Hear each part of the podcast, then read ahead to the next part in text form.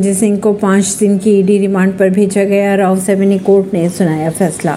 आम आदमी पार्टी के राज्यसभा सांसद संजय सिंह को शराब घोटाले में ईडी ने बुधवार को गिरफ़्तार किया था। रात भर उन्हें ईडी के हेडक्वार्टर में रखने के बाद दिल्ली के राउस एवेन्यू कोर्ट पेश किया गया था। कोर्ट ने उन्हें पाँच दिन की ईडी रिमांड पर भेज दिया है। हालाँकि ईडी ने दस दिन की कस्टडी मांगी थी। परवीन सिंह नई दिल्ली से।